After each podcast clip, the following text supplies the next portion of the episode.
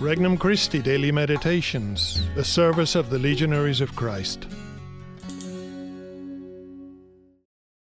An RC Meditation for December 10th, 2023.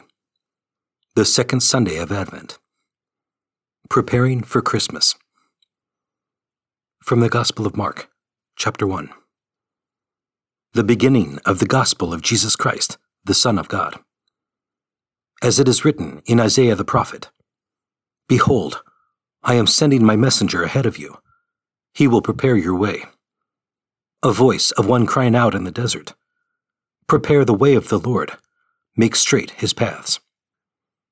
John the Baptist appeared in the desert, proclaiming a baptism of repentance for the forgiveness of sins. People of the whole Judean countryside and all the inhabitants of Jerusalem were going out to him and were being baptized by him in the Jordan River as they acknowledged their sins. John was clothed in camel's hair, with a leather belt around his waist. He fed on locusts and wild honey. And this is what he proclaimed One mightier than I is coming after me. I am not worthy to stoop and loosen the thongs of his sandals. I have baptized you with water. He will baptize you with the Holy Spirit. Introductory Prayer Lord, you have given me a new day. You have given me a new opportunity to prepare myself for your coming. I believe that you will be with me as I continue my preparation for your coming. My heart is too often divided and pulled in many directions, but I wish to set my heart totally on you, so that I may love you above all else. Here I am, Lord, to know you and love you more. Petition Lord, help me to embrace the proper means to prepare myself for your birth.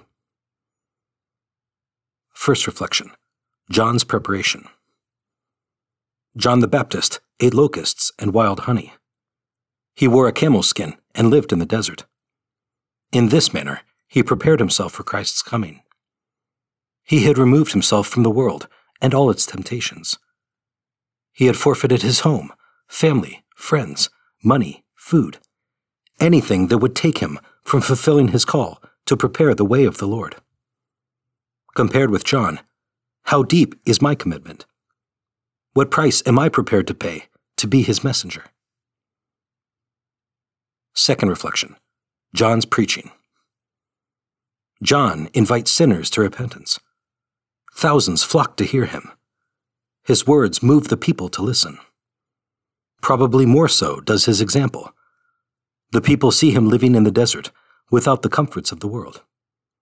By his actions, they see he is truly a prophet.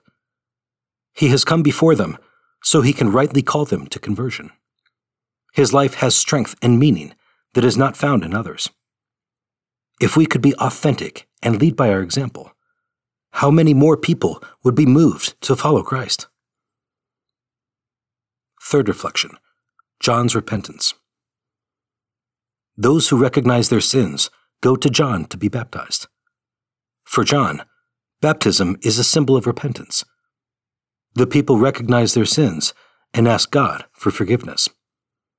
John knows that he cannot forgive sins, but he realizes that it is important for everyone to take the step of being sorry and asking God to forgive them.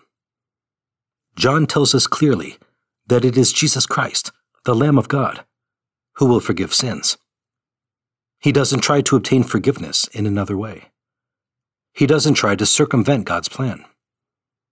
God has given us the sacrament of confession for the forgiveness of our sins. How often do I take advantage of it? Am I faithful to frequent confession? Or perhaps do I look elsewhere for the grace that only comes from confession? Conversation with Christ. Lord, often I fall into the ways of the world, letting myself get caught up in its comforts and vanities. Teach me that only one thing matters you and the life you promised us. Help me to use this Advent to prepare for your coming by detaching myself from the ways of the world and by being an example of Christian living for those whom I encounter. Help me to be always faithful to my frequent confession. Resolution Today I will make a sacrifice, foregoing a comfort or something I really like, and offer it up to God in reparation for sins, especially my own. For more resources, visit regnumchristi.org or download the Regnum Christi English app today.